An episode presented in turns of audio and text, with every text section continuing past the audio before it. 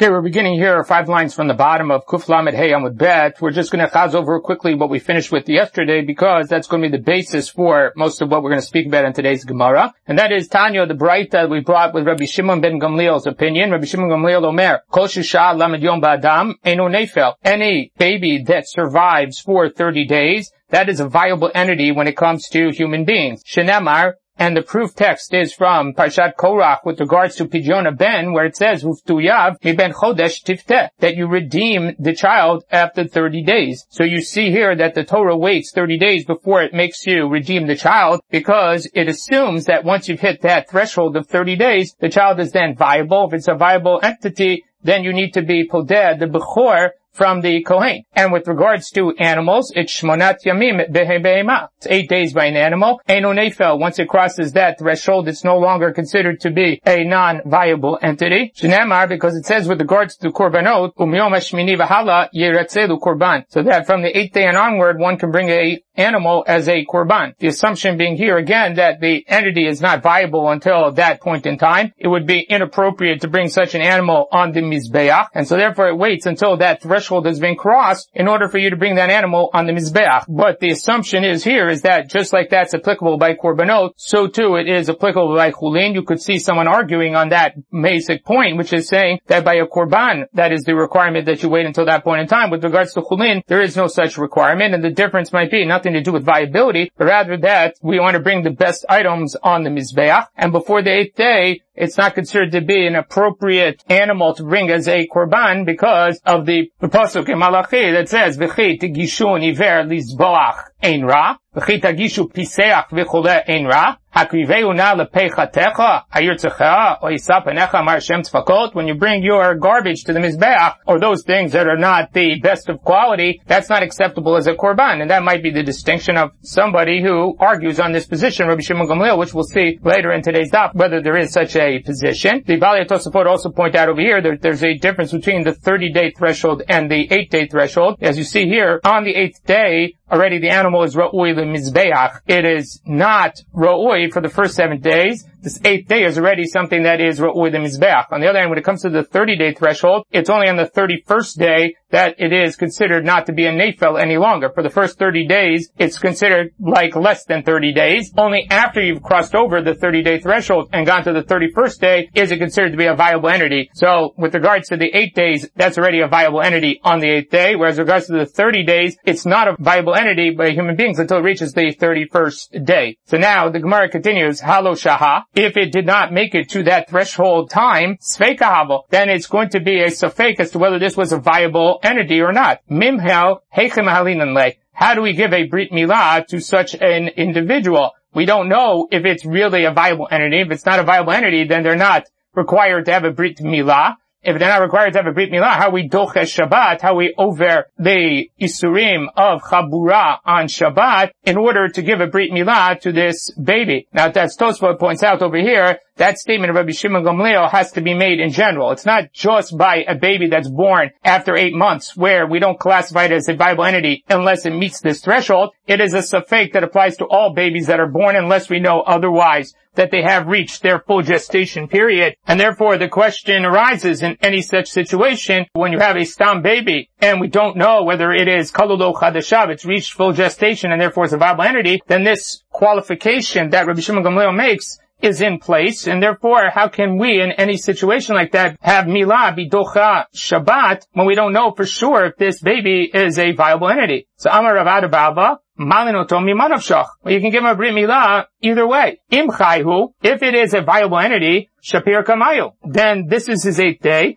and it's appropriate to do a brit milah on Shabbat or on Yom Tov because Brit Milah is Ducha Shabbat, Milah is Ducha Yom Tov, as we've seen in the Dapim prior to this. Vim Lav, if it's not a viable entity, mechatech then you're just cutting flesh, meaning that there is no problem of chabura. Chabura is a problem when you're dealing with a live entity. The problem of shchita, the problem of chabura, as we've discussed earlier in the Masechta, is a problem as a derivative of shchita, there the Gemara discussed the possibility of whether it's a problem Mishum Toveya or Mishum Nitilat Nishama. And in the end, we lean towards this saying that it's a problem of Nitilat Nishama and Chabura. And therefore it's only relevant to an entity that is a viable or living entity. So a living entity has this problem of Chabura. Whereas a quote-unquote dead entity, an entity that is not viable, which is classified as halachically being not alive, then cutting such an item is like cutting a piece of meat and therefore has no restriction on Shabbat. So mimonov shach, you can give the milah. If you're violating the din, that means it's a viable entity and it does require a brit milah and it's doches Shabbat. If the entity is not a viable entity, then you're not doing anything wrong on Shabbat, so there's no problem. Even though it doesn't need a brit milah, not doing anything that is improper in terms of violating the Shabbat. So now the Gemara asks, given that statement of Radabava, Velahad what do we do with this Braita? Safek ben Zayin, Safek ben Chet. Have a child that was born, we're not sure if it went to seven months of gestation or eight months of gestation. You're not allowed to violate Shabbat. Amai, nimhalei mimonov shach. According to Rav Bava's logic, in that situation, we should mimonov shach give the baby a brit milah. We should give him brit milah either way. Imchai hu shapir kamayu. If he's a live, viable entity because kalulu chadashav and he reached the seven month gestation, then he is a good brit milah and docha Shabbat. Bimlav, if it's an eight month baby, then it's like an even, or it's like a non-viable entity or non-living entity. Halachically then, mechatech v'basaru, it's cutting basar, and that's not a problem on Shabbat. So Amar Mar Braid Ravina, Ana Rav Nechumi Bar Zecharia Targimna, we explained this Braita in order to reconcile it with the position of Ravada Ba'ava. Mimhil Hachi Namimahilinle. The Braita is not saying that you don't give a Brit Milah, it says you do give a Brit Milah. Ah, it says that misafek we don't give a Brit Milah. It's lo nitzrachal machshire Milah. It's coming to tell you that you can't violate Shabbat for machshire Milah Baliba de Rabbi Eliezer. According to Rabbi Eliezer, we saw the machlok between Rabbi Eliezer and Rabbi Kiva at the beginning of the parak. Rabbi Eliezer believes that machshire mila are docha et Shabbat. That means you can make a knife. You can fire up the coals in order to make a knife. You can do all sorts of preparations in order to facilitate the ability to do a brit milah on Shabbat. And you're allowed to do that even in violation of Shabbat because machshire mila are mutarim on Shabbat. And Rabbi Kiva says only things that you can't do before Shabbat are allowed to violate the Shabbat and Machshir Mila, since they all could have been done or prepared before Shabbat, they're not Dochet Shabbat. So according to Rabbi Akiva, there's no question. You give the Brit Milah based on Rav Ba'ava's logic. According to Rabbi Eliezer, here you have a problem because Ein Hachanami, when it comes to giving the Brit Milah, he'll agree that Miman of Shach, you give the Brit Milah. On the other hand, when it comes to Machshire Milah, over there you can't say that making the knife or the coals is okay to cut basar. Because the only reason they machshirim are allowed to make a knife or to make those coals is because you're doing something that's preparatory for a mitzvah. That assumes that there is a mitzvah being done over here. When you have a Safek ben Zayin, Safek ben Chet, we're not sure you're doing a mitzvah of Milah. And since there's a Safek in the mitzvah of Milah, you can't allow the machshire Milah to be Docha Shabbat. So Enochanami, the Breita thinks that you can give a Brit Milah, but based on Rabbi Eliezer's opinion that machshire Milah are mutarim, the Breita is saying that you can't aim Mechalalim at the Shabbat for machshire Milah according to Rabbi Eliezer. Amar Abaye. That statement of Rav Adavava is a machloket Tanaim. That's the way Rashi reads it. That's the way the Rav of the Rishonim read it. That the machloket Tanaim that we're about to express over here is whether a baby that's born, you can give it a brit mi manavshach, because either it is a good milah or it's basar. The Rashba brings one possibility that this Ketanae is referencing back to the Braita of Rabbi Shimon ben Gamliel to say that the position of Rabbi Shimon Gamliel is a machloket Tanaim, but we'll read it like Rashi and the Rova Rishonim that it's a reference to Ravada Baba, and that is v'chiyamut min If one of the animals that is for you to eat, I mean it's a kosher animal, that dies, which makes it into a nivela, lahavi ben shmona, to tell you that an animal that only reached eight months of gestation, she'en shchitato mitaharato. The shchita does not take away the din of nivela. An animal that dies is classified halachically as a nivela. That's whether it's a kosher animal or a non-kosher animal. If it dies of natural causes, of sickness, of anything besides shchita, then that animal is classified as a nevela. On the other hand, if you shecht an animal, it only applies to a kosher animal where shechita is relevant, and there was a problem that you find out it's a treifa, you find out there was some problem after the shechita, the shechita is successful at removing the tumat nevela from the animal. So in this instance where you did shechita, that should have removed the tuma from the animal. What the pasuk says is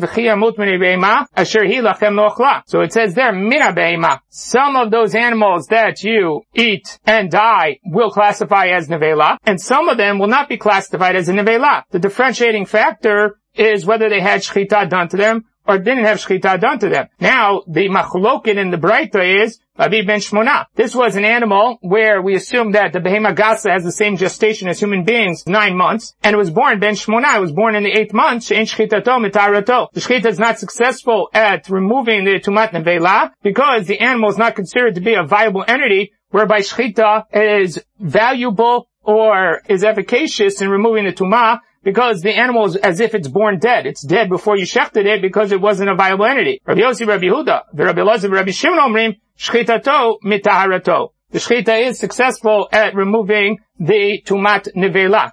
My love, bahaka miflige. What is the fundamental machloket, or what is the point of conflict or contention between these Tanaim? The Marsavar, Chayhu, the latter two Tanaim, who say that the Shechita works, classified as a living entity. Umasavar metu, and the others consider it or classify it as being a mate. So again, it could be like the Rashba says, this is a machloket that references back to Rabbi Shimon Gamliel, to say that there are certain animals that have to cross a threshold before they're considered to be a viable entity or a non-viable entity. We have this classification of animals not being viable entities, even though they've been born and they are living right now. Or, like Rashi suggests over here, that this is a reference to Rav Bava's statement that you have animals that are born that are alive that have a classification of mate. Similarly, a baby, if it's a nafel, which is that it's not a viable entity, it's classified as mate, and therefore cutting it on Shabbat is not classified as a chabura. This does have ramifications with regards to what you think the problem of chabura is. Again, Rashi, Tosafot, we saw back in Shmona Shratzim, discuss whether it's Soveya, whether it's Natilat Neshama, and Tosafot favors heavily saying that it's Natilat Neshama, and it seems that Rashi is leading in that direction as well. According to the Rambam, who says that the problem of Chabura is mifarek, it's very hard to understand this Gemara over here because mifarek applies to items that are alive or items that are not classified as alive, and therefore it's very difficult to understand the Rambam Shita in the context of this Gemara. The Pri Megadim raises this in his introduction to Hilchot Shabbat in questioning that view of the Rambam. So this is a biased suggestion that it is a machloket Tanaim, and Rava responds to him, Rava If you think that that's their point of contention, why are they arguing about tuma, defilement, and tara, purity, meaning the question of whether it's classified as an avela or not? Is it kosher to eat? Meaning that same fundamental question will exist here. If the animal is alive and you shecht it, then you should have shchita, and you can eat the animal. If the animal is classified as dead and you do shchita and you're not doing anything, then you never shechted the animal. It's not an animal that then is edible because it's not kosher to eat. There was no shechita. So why not argue about that point, which would be a much more fundamental issue as whether you can eat it or not, rather than simply about tumatara. Ella, Roba says the kuli alma metu. Everybody agrees that an animal born in the eighth month is classified as halachically dead. Rabbi Yossi, Rabbi Yehuda, Rabbi Rabbi Shimon Sabre Kitrefa. They say that that classification doesn't necessarily render it a nevela when it dies then, because the same din applies to a treifa. Treifa, lafa bagav de metahi, a treifa that is living, and a treifa is classified, and the Gemara has different definitions of it, but the most accepted definition is that an animal that will not survive over the next 12 months because of whatever the treifa that it has. So that treifa makes it or classifies it as if it's a dead animal already. Yet the animal's walking around, it's still alive, right now. So despite the fact that it's classified as mate halachically, shchitata mitarata. If you do shchita to a treifa, the shchita is successfully takes it out of the realm of nevela, brings it into the world of treifa, so it doesn't have tuma. It's not kosher achila because it's a treifa, but nevertheless it still removes the din of tuma from it. So achanami loshna. So too over here. Even though the animal is classified as dead, nevertheless shechting it is still efficacious in removing the tuma from the animal. The Rabbanan, and the Rabbanan mean the Tanakama of the Braita, lo dami lu treifa, it's not similar to a treifa. Treifa ita la shata kosher, hai lo ita la shata kosher. A treifa is different. A treifa at one point was a viable entity, was a good animal, and then it deteriorated or something happened that made it into a treifa. On the other hand, this animal is born quote unquote dead. It's born halakhically not classified as being alive. So in the outset, it has this problem associated with it, and therefore when you shecht it, it doesn't do anything to help you out, it remains in the vela. On the other hand, a treifa which had a shata kosher, which means that it's bechezka tara, then when you shecht it, that does have the ability to remove the tumat nevela from it, even though it will not be edible, and even though it's classified as dead. Wait a minute, not all treifot are treifot that developed after time. There's treifot mibetin, they're congenital treifot. That means that it never had a shata kosher. It never was a entity that was kasher or had a status or a default that it was something that was considered kasher or alive. So then, if you have a congenital problem, then it was no different than an animal that's born in the eighth month. What are you going to say in that case? Nevertheless, in the category of treifot, there are treifot that have a shata kosher that have shchita that is impactful on them and that it successfully removes the nevela. Whereas when it comes to eight month gestation, any baby born in that eight month gestation, none of them are viable entities. They're always problematic. If they're always problematic, then shechting them is not going to help you in that situation. So since there are situations where you could shecht the animal before it became a treifa, and it would be kasher, and shchita is efficacious, then even after it becomes a treifa, it's still efficacious. And in, in animals that have congenital treifot, still they will lean on the other treifot, where within their category, there are animals that can have shchita prior to treifa, and therefore shchita is successful or efficacious in those situations. Whereas by the case of the eight-month entity, it's never viable, and since it's never viable, we don't in that situation say that the shchita is successful at removing the tuma or taking it out of the classification of nivela.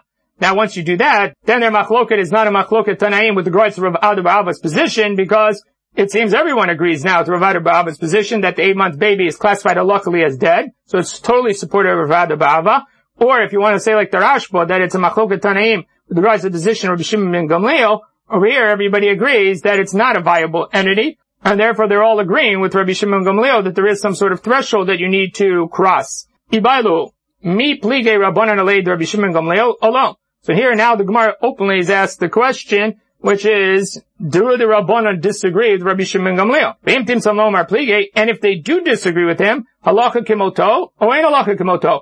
Is halacha like him, or is halacha like the chachamim who disagree with him? Tashma, egel shenolad biyom tov a calf that is born on Yom Tov, shochatim oto Yom Tov. You're allowed to shecht it on that Yom Tov itself. Well, obviously that's less than eight days, so you can shecht it. If that's the case, then there's clearly somebody or a Tana that disagrees with Rabbi Shimon Gamliel and says you can shecht the animal even prior to elapsement of the eight days. Now, in terms of muksa, as Rashi says over here, that it's not muksa because it's muchan imo. The mother was re'uya to be eaten on Yom Tov, and therefore the mother wasn't muksa coming into Yom Tov because shchita is muter on Yom Tov. It's part of ochel nefesh. And since the mother was within the realm of possibility of utilization on Yom Tov, and it doesn't have a din of muksa, the ubar, the fetus that's being carried along with the mother, gets a din of muchan along with the mother. Never when it's born on Yom Tov itself, it's not classified as nolad, it's classified as muchan agave imo. And since it's muchan agave imo, the muksa problem's gone and you can shecht it on Yom Tov, seemingly because there's no such threshold like Rabbi Shimon Gamliel says. How come my skin on the Gemara says, no, no, no, this Braita is being a unique situation, the kim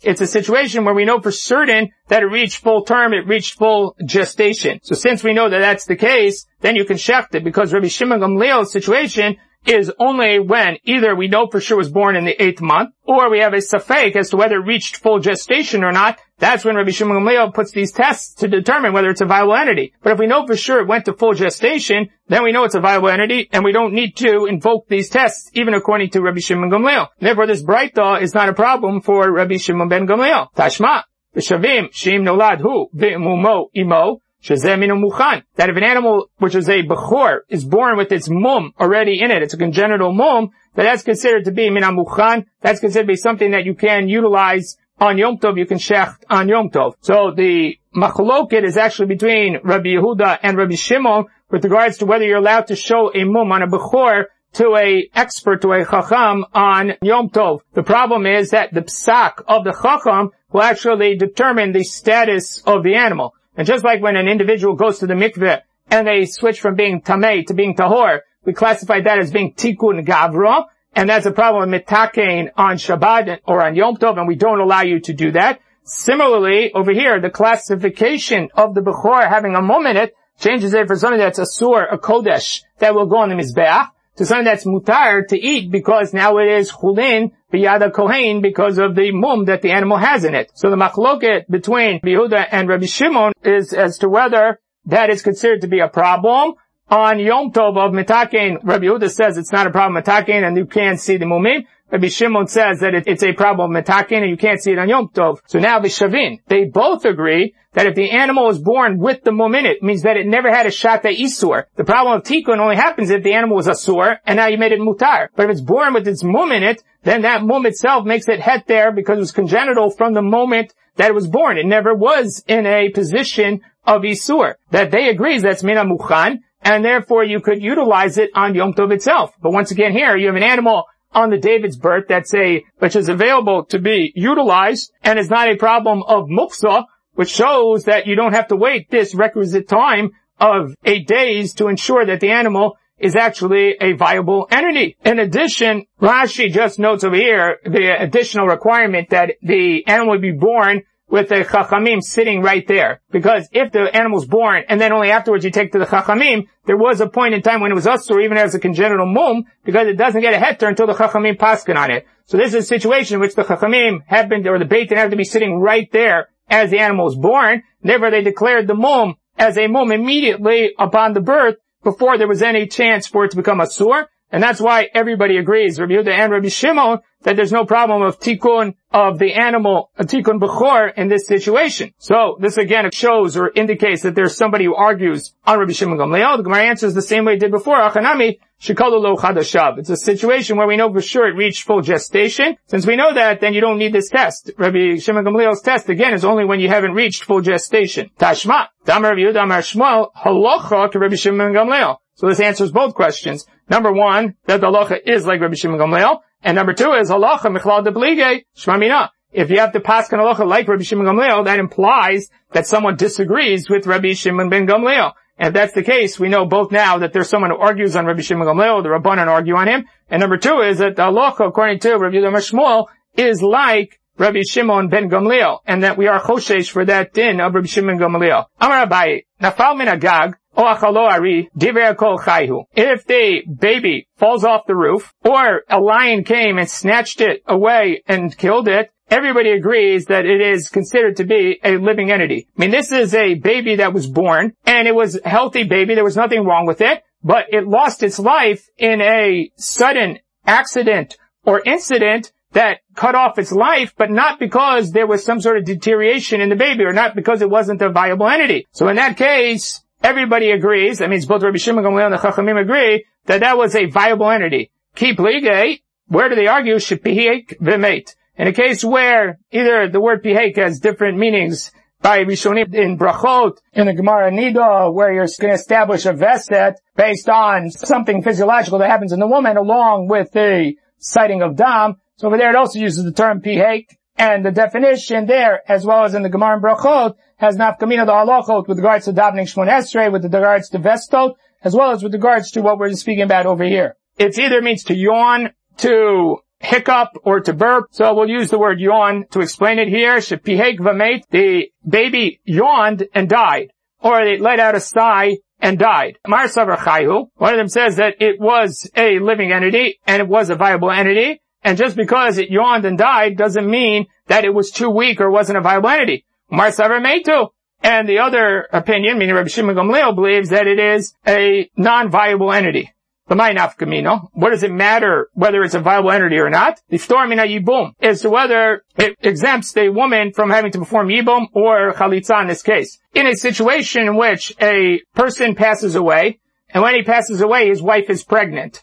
Now, Yibum only applies to the woman if there are no offspring. Here, the woman is pregnant, and if she has offspring, that will disqualify her or exempt her from the need to perform Yibum to marry the brother of her deceased husband. So now we have to wait. We don't know whether the baby she's carrying is a viable entity or not. If the baby she gives birth to is a viable entity, then that exempts her, removes the requirement of Yibum Chalitza, and then she's free to marry anyone else. On the other hand, if the baby is never a viable entity, then there is no offspring from this couple, and therefore the deceased's brother now would perform Yibum or Chalitza with this woman. So knowing whether it's a viable entity or not makes a difference over here. So the nafkamina from this statement or this machloket is to whether she's Petura Mina Yibum. Had the baby been born while the husband was still alive and then passed away, then there would be nothing to speak about because when the husband passed away, they had no children or they had no descendants. Here, he, since the father already passed away,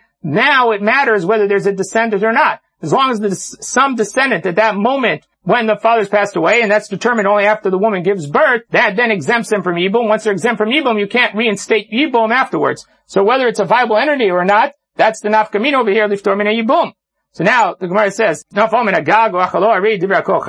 how can you say that it falls off the roof or it's eaten by a lion? Everybody agrees that that's a viable entity. Vara Papa, Rav Bray, the Rav Yeshua, Iklu the Bay Bray, the Rav Babin. So Rav Papa and Rav Huna Bray, the Rav Yeshua traveled to the house of the son of Rav Idi Babin, Vavid Lahu Igla Tilta Biyomama Dishiva. That they made for him, and Igla Tilta was a delicacy. It is defined by Rashi in different ways throughout Shas. A lot of times Rashi says it's the third calf that is born to the mother. Other times Rashi says that it's a calf that's reached a third of its maturity, and that is a delicacy that they prepare for these special guests. But they did it on the seventh day after the calf was born. So that's before the reaching that eighth day threshold. V'amri lay and Ravuna, Rav Yeshua, and Rav Papa say to the son of Ravidi Bavin, Eat rechitule ad orta. Had you just waited until nightfall, we would have eaten from it. But now we will not eat from it. So what you see from here is this is the equivalent of a lion eating the baby or an accident happening that terminates the life unexpectedly. Shchita, shechting the animal is a artificial termination of the life and yet still they say you needed to wait until the eighth day. So you see that they believe that Rabbi Shimon Gamliel's requirement for reaching the eighth day is even in a case where there's an accident or some sort of outside exogenous variable that terminates the life of the animal, even though the animal looked viable and was totally healthy, they still invoke this principle of Rabbi Shimon Gamliel and say that we were not willing to eat from this animal because you shechted it on the seventh day. Had you just waited until nightfall, then we would have eaten from it. Rashi over here points out that that is because there's a stira in the pasuk. Pasuk says, shivat yamim tachat imo." For seven days it will be under the auspices of its mother, and then v'halayla. After that, it sounds like it's totally fine. I mean, on the 98th day, it should be fine. On the other hand, the pasuk that we quoted before there is umiyom hashmin v'halo That only from the eighth day and onwards will it be qualified. So which is it? Is it only from the eighth day and onward that it's qualified? Or is it even from the night after the seventh day, I mean the night of the eighth day, is that also qualified? Rashi says that since it's mixat ayom kikulo, that mixat ayom kikulo makes it that once you enter the eighth day, it's already qualified as if the whole eighth day has elapsed. That's interesting only because Rashi and Tosafot argue in other places in Shas as to whether mixat ayom kikulo can apply at nightfall, which is discussed in the Tosfot Dibir Matchil Afilu in Moed Kotan Chof Aleph Bet, Rosh there in the Parak Gimel of Moed Kotan Ot Lamed and Olam Gimel also discusses it. And Tosafot in Megillah on Daf Chofam brings this issue with regards to Rashi who's saying Mixatayom Kukulo has application by Spirat Orim in Migmar in Psachim Pei Aleph and Mud Aleph where it seems that Rashi thinks that there is Mixatayom Kukulo at night, and Tosafot seems to disagree with that. Tosafot believes it can only apply in the morning, it cannot apply at night. And here it seems to be Rashi following his own sheet that says that Mixotayom Kukulo has application even by night in this situation. Then Rashi brings the solution of the Gemara in Zvachim and Daf Yud Bet, where he says that Laila Likdusha Yom Naratza. The difference in the diuk out of the psukim as to whether it's after the seventh day it's okay, only on the eighth day it's okay, has to do a difference between whether you're makdishit, you can be makdishit even on the night of the eighth, because that's after seven days, there you have permission to be makdishit. On the other hand, in order to bring it as a korban, korbanot are only brought in the mikdash during the daytime. So therefore it only be qualified on the eighth day itself. And that's the distinction between the night after the seventh and the eighth day. One is ro'oi le hakdisha animal. The other one is ro'oi for korban. But when it comes to chulin, there's no such distinction, and therefore the animal will be qualified at nightfall. And that's what they were saying to him. Had you just waited until nightfall, the animal would have been qualified and we would have eaten from it. But now that you did on the seventh day, we won't eat from it. that implies again that they believe that Rabbi Shimon Gamliel's opinion applies even when life is suddenly terminated. So now Gemara has to amend that statement of Abaye as to where there is a machloka between Rabbi Shimon Gamliel and the Chachamim. So Gemara says, Ela keshapihek v'meit, in a case where it yawns and dies, kol meitu. Everybody agrees that's a sign that this entity was not viable, it was weak, and just a simple yawn had it pass away. Now whether that means literally it's a yawn and passed away, or it means that it was sick and it passed away, or didn't show signs of viability and passed away before it showed any full life force. Most of the Rishonim believe like that. The Baal HaMaor takes it very literally that is that he yawned and passed away. So then, Kiplige, where do Rabbi Shimon Gamliel and the Chachamim disagree as to whether you have to wait or not? Nafam agag ari. In a case where it falls off the roof, or it's eaten by an ari, where the life was suddenly terminated. Marsavar metu. Rabbi Shimon Gamliel says, well, it didn't make it to the eighth day, so we just don't know. Or we didn't make it to the 30th day, so we just don't know. Or by animals, it didn't make the eighth day, we just don't know. And therefore, you can't eat it misafek, because we just don't know if it's a viable entity. On the other hand, the Chachamim believe that the default status is chai, that it's considered to be a viable entity. You only have to wait when there's a problem or there's some sort of weakness that's involved. In those situations, we wait because we want to ensure that it is a viable entity. But if you know for sure that it looked like a viable entity, the default status is going to be that it is a viable entity. And so that's the machloket between them is in a case where the life was suddenly terminated and it didn't show signs of non-viability. Braid of Rav Dimi Bar Yosef, the son of Rav Dimi Bar Yosef, how Yanoka, he had a baby that was born, Begol Tlatin Yomim Shochiv, and unfortunately it passed away within the first 30 days. Yotiv Kamit Abel Ilavei. He was sitting Shiva, he was Avelut over the loss of the child. Amalei Avua, Savoronita, Kabait the Mechal? You want to eat all the goodies, or the way that the Tosafot has the gear says tzodunita. Rashi says it's matamim, it's goodies, desserts, good stuff. Or Tosafot says it's lashon seidal mizonot, meaning that the avel, the people provide the meals, the sudat habara, people bring over food to the avel. So are you sitting avelut so that you can benefit from other people's food? The implications of which were that he shouldn't be an avel right now. The baby died within 30 days. Since he died within 30 days, it did not cross the threshold of being a viable entity. And if you paskin like Rabbi Shimon ben Gamliel, you don't sit shiva for it, you don't have avelut, because the child did not reach the point or threshold knowing that it was a viable entity. It's a safek. The safek ba'avelut, we go to kula, and a kula ba'avelut means that there is no avelut. Amarle, he answers his father, Kim I'm absolutely certain that it reached full term or full gestation. I know that. Rashi before in defining what it means shikololo chadashav with regards to a baby that you know for certain it reached full gestation. In the case, for instance, like Rabbi Eliezer by Michshire Mila to be Docha Shabbat, you'd have to know for sure that it reached full gestation. So Rashi explains there that it's a case that, that the baby is born nine months after they had marital relations. From the time that they had marital relations, the time the baby's born, there was a duration of nine months. Velo shimsha kol yemei ibura. And Rashi makes another comment, which is Rashi the Shitato, that there was no bia the entire time of their pregnancy. Now the truth is that obviously there can't be bia again within that period of time that she is Torah because then there's a possibility that she became pregnant not just right after she went to the mikveh, but in the week or two after that, she goes to the mikveh. If you're talking about doraita, if you're talking about midrabanan, it would have to be within that week. So if you have multiple biot, then you're not certain as to whether it's nine months or not nine months because you don't know which bia created the pregnancy. On the other hand, if there's only one bia, you're certain then that there's no problem. Now, once the woman is already pregnant, then it shouldn't matter anymore. But Rashi, the Shitata, we've seen before, the Rabbeinu Tam argues on Rashi, like in the Gemara in Yevamot, Taf Yud Bet Amud Bet, and the Gemara Nida Chav Hey Amud Bet. Rashi seems to indicate that a woman who is already pregnant can become pregnant again, and therefore the new pregnancy can cause a problem for the entity that's already there. The Rabbeinu Tam says that you can't have a conception once the woman is already pregnant. So Rashi, the Shitato, says that he didn't have Bia with her the entire duration of the pregnancy. On the other hand, the Rabbeinu Tam would say at a certain point, you know for sure that it's not a problem anymore because the woman's already pregnant. She can't have a conception at this point in time. And therefore you don't have to worry about this biyah being the source of the baby that is now being born, and you know for sure that it reached full gestation. So that's what he said over here, that I know for sure that Kalulo Chadashav. Rav Ashi ikla lebe Rav Kana. Rav Ashi went to visit Rav Kana. Itrabe milta gotlat and yomin. He had some bad news. Bad news means avelut, that he was now bavelut, and it was within 30 days. Chazio de lavei. He saw that even though the baby had passed away within 30 days of its birth, that Rav Kanu was sitting, Shiva was in Avel for it.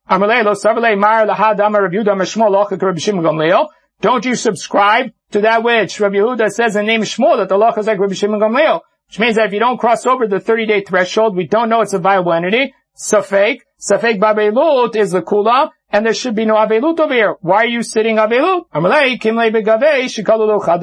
Once again here, he says, I'm certain that it reached full gestation, and therefore I'm mitabel on it because I know it was a chai. It was definitely a live entity, and therefore, it is appropriate for me to sit Shiva or have Avilut over the baby because it's not a Safek in this case. And in Shulchan Aruch Shin Ayin Dalit Sifchet, where he brings down the Locha that Tino Shloshim Yom, Yom Shloshim Bichlal, a baby that's 30 days and the 30th day included, Amit Ablim there is no Avilut for him, even though he looks like he's a full healthy baby. After that, we do have Avilut for him. Elaine came, we know that he reached full term in gestation, but by then, even if on the first day he passes away, you would have a velut for him like it says in our Gemara over here. So many of the things like burial, which the Shulchan says, Piradeya Siman Shin Nun Gimel, don't have to be done for a nefel or a child that's very young. But over there, most of the Mefarshe uh, Shulchan Aruch note that all of these statements about a child that's under 30 days say that you don't have to do these things. You don't have to carry them out in a regular mita, like a regular burial. You don't have to do all of the trappings of regular burial and a velut for them, but seemingly you can opt in to do it. And it probably relates to the difference in infant mortality. The Ramban and Torat HaAdam notes that because so many youngsters passing away, that you can't have a velut all the time for these youngsters passing away when you have infant mortality at rates of close to 50% and maybe even higher. Today, where it's much more rare that something like that happens, then the general practice is to treat the burial like a regular burial. You can opt in because it is less common for us. On the other hand, when it comes to Avelut, that only from the 31st day and onward would it be considered a Bar Kayama, like we say in our Gemara here, would there be full-fledged Avelut. Elim Kain, we know Kalu Chadashavi reached full gestation, and then there would be Avelut even from day one. And if the baby goes into an incubator, then once the baby emerges from the incubator, that's considered the day of Leidah for the baby, and if the baby survives 30 days after leaving the incubator, then you have the same din as surviving 30 days after the Leidah. So now the Gemara continues, Itmar, mate bitoch shloshim yom. If the baby dies within the first 30 days of its life, bam daminit kacha, and the woman had already gotten engaged, gotten married to another man, meaning that she had assumed that she was not chayevet in yibum or chalitza, because she was pregnant, and she assumed that the baby would be a viable entity, and therefore she was exempt, and she engaged with another man, meaning that she got married to someone else. Now all of a sudden she has the baby, and the baby dies within the 30 days. That's the girsa that we have over here. The Tosafot in Bechorot points out that Rashi's girsa over here says that he died at Shloshim Yom. He died at the end of the 30 days. But either way, Amar Ravina Mishmei Rava, Im Ishit Israel he, if she got married, the new husband that she got married to is Israel, Choletzet, let her do chalitza. There's no downside for her doing chalitza here. It will not make her a surah to her new husband because a grusha and a chalitza are mutarim to Israel. So let her do chalitza and then go ahead and the person that she had kiddushin with continue to consummate that marriage and continue that marriage. Then, imeshet koheni, if the new husband that she got married to is a kohen, then we don't allow her to do chalitza. That is because a kohen is mutar ba'almana. A Kohen is a surur begrusha, can't marry a divorcee. Midra banan, a Kohen is restricted from a chalutza. So if we allow her to perform chalitza now, that will disqualify her from continuing in this marriage to the Kohen that she now had entered into. So in order to avoid that problem, we don't make her do chalitza. Rav Shravya Mishmed Rava. So this is Ravina saying in the name of Rava what Rava said. Rav Shavi has a different Misora in the name of Rava. Amar Achad Zo. Both of them do Chalitza. Whether it's an Eshet Yisrael or an Eshet Kohen, she has to do Chalitza. So Amalei Ravina, the Rav Shravya, So Ravina, who had this different Misora from Rava, says Rav Shravya, but Ortam Rava Achi. Said, like you said, at nighttime. You were in the beis Midrash when Rava said it at nighttime. The Tzafra in the morning, Hoderbe. He backed away from it and he said what I said. So Amarle, so Rav Shravya says back to him, Shiritua. Wow, he was matir it? Hey Ravod, the Tishru Darba. He ratzon that he should be matir chelev. Now chelev is fats that are surim midoraita. And what he's pointing out to him is that he does not think that the Sora that Ravina is bringing in the name of Rava is correct. He's saying that's way too makil. Why is there any reason that you would not make a do chalitza? There is a requirement for chalitza over here. So I don't understand what you're saying in the name of Rava. I think the Masorah and that which I heard is correct. And now if you want to be makil like that, that's way too makil. And if you're going to be makil like that, you can be makil and be matir chelev, which is asur midoraita. Or in essence, he does not accept the emendation of Rava's position that Ravina is presenting over here. Now the Bali Tosfot point out, Hiksha Rav Moshe Mibaim, Let the woman do chalitza and let her continue her marriage to the Kohen. Because we have a principle in Yevamot that a safek chalutza, a woman who has a safek as to whether she needs chalitza or had chalitza, if she's already married to a Kohen, we don't disrupt, we do not undermine the marriage. And that's exactly the situation over here. We don't know if she needs chalitza or not. That depends on whether the baby was a viable entity. But we don't know because the baby died within 30 days, and so now you have a safek as to whether it was a viable entity or not. That means it's a safek whether she needs chalitza.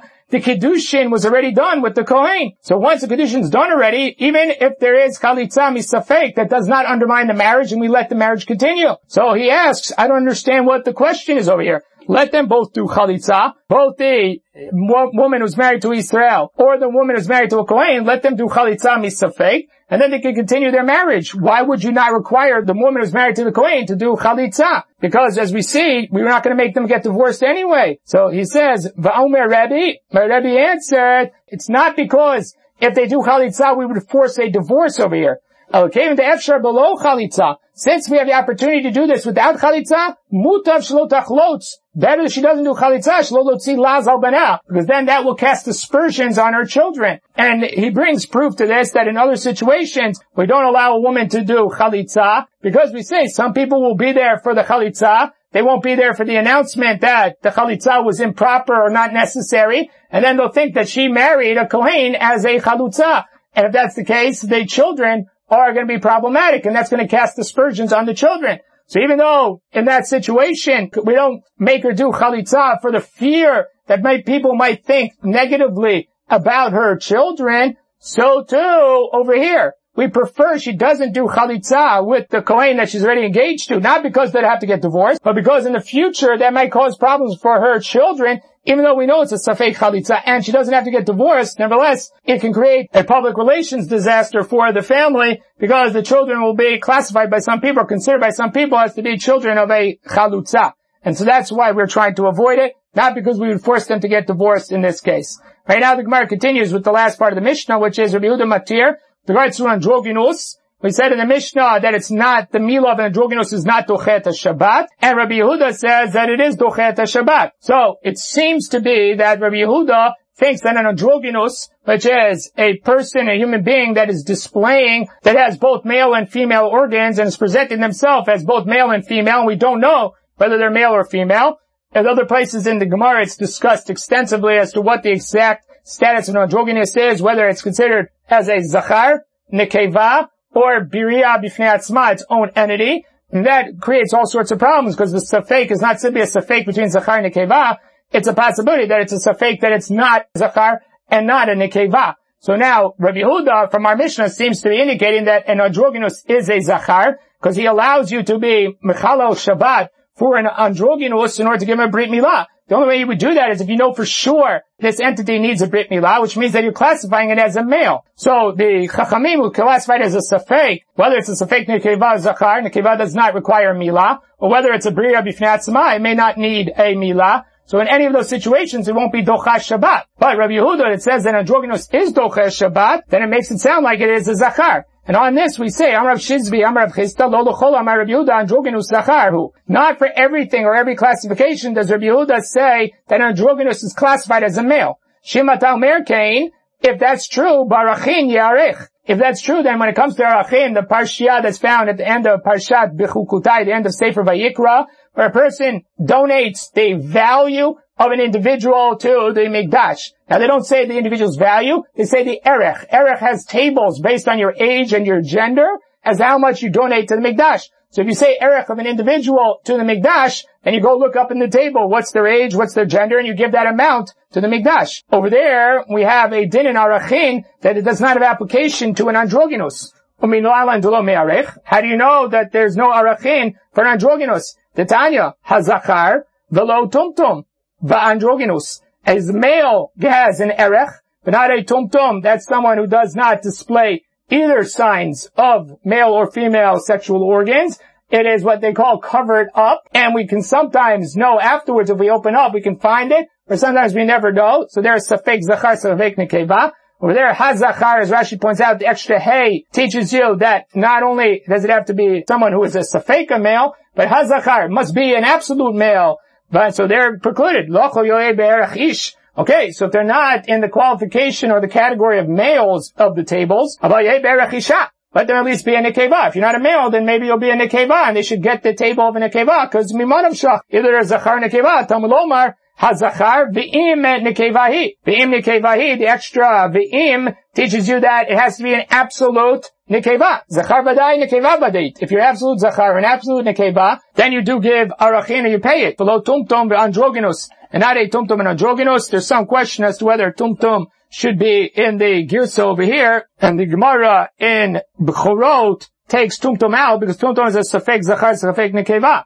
So at minimum, it should have to pay at least the arachin of a nekeva, whereas in droginos, where there is this possibility that it's neither a zachar nor nekeva, is excluded. It's possible that you could leave tumtum in if you believe that it has to be identifiably a zachar and a nekeva, and therefore, if it's a tumtum and it's a safek, that already precludes it. But nevertheless, there is some question as to whether tumtum should be here. But as far as we're concerned, androgynous is not subject to arachin. That means that that androgynous is not classified as a zachar, not classified as a nekeva. Now, why does that have anything to do with Rabbi Yehuda? That's because Vistam Sifra, Sifra, which is Torah Kohanim, the Midrash Halacha on Sefer Vayikra, Rabbi Yehuda, he that the Stam Sifra, without any authorship, we assume is written by Rabbi Yehuda, Stam Rabbi Yehuda and Shas Rabbi Yehuda Bar Eli, and he is the author of the Torah Kohanim. So if he's the author of Torah Kohanim, and this Braita that we just brought is from the Torah Kohanim, and in our Mishnah, Rabbi Yehuda speaks, you see there's a differentiation in his position. In our Mishnah, he calls the androgynous a Zachar.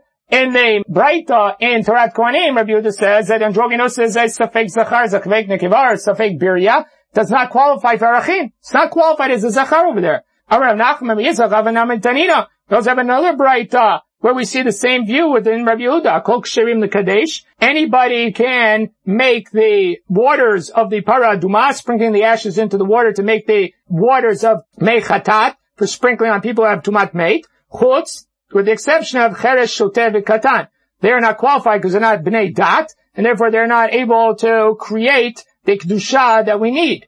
Rabbi Yehuda machshir bekatan uposel beisha. The androgynous. it says that a katan can do it, but a woman cannot do it, and an androgynous cannot do it. That's because the pasuk over there says vinatan in the male formulation. So vinatan is vino isha, vinatan and not androgynous. Again, if you think that an androgynous in our Mishnah is a zachar, and that's why he gets a milah, then also by the kiddush mechatat, the androgynous should be classified as a zachar and be able to do it. So once again, here you see Rabbi Yehuda does not believe in androgynous as a zechar shmamina. So you see, this statement of Rav Shizvi is correct. That Rabbi Yehuda believes by milah he's a zachar, or classified like a zachar. By all these other cases, he's not classified as a zachar. Now the question becomes, why by milah does he get a milah? Why is he classified as a zachar? So Gemara says, Umayshna milah. Why is it different by milah and he's classified as a zachar? Because the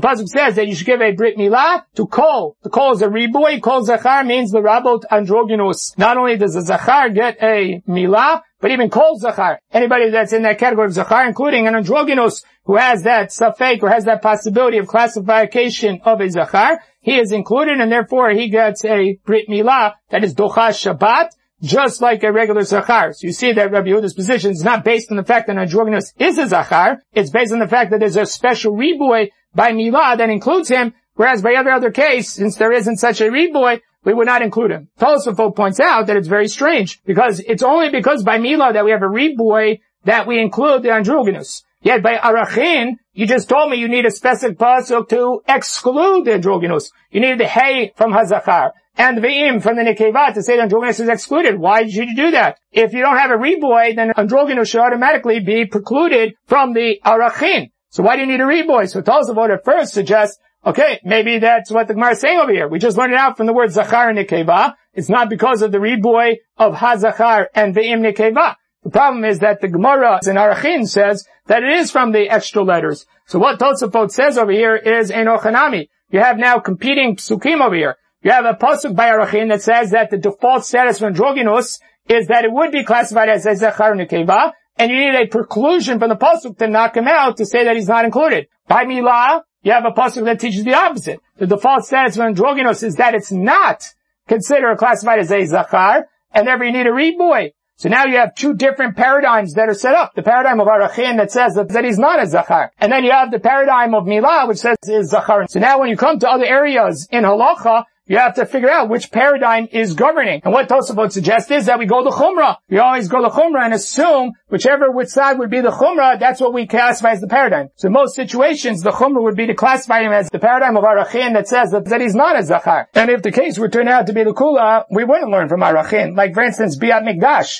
where disqualifying him from being included in the din would say that you're not Chayav Karet for coming B'tumah to the Mikdash. Therefore, we would use Mila, where it says that he is a Zachar, to say that he should be Chayav in that case. Okay, we're going to stop here by the Mishnah on top of Kuf Lamed Zayin Amud Aleph.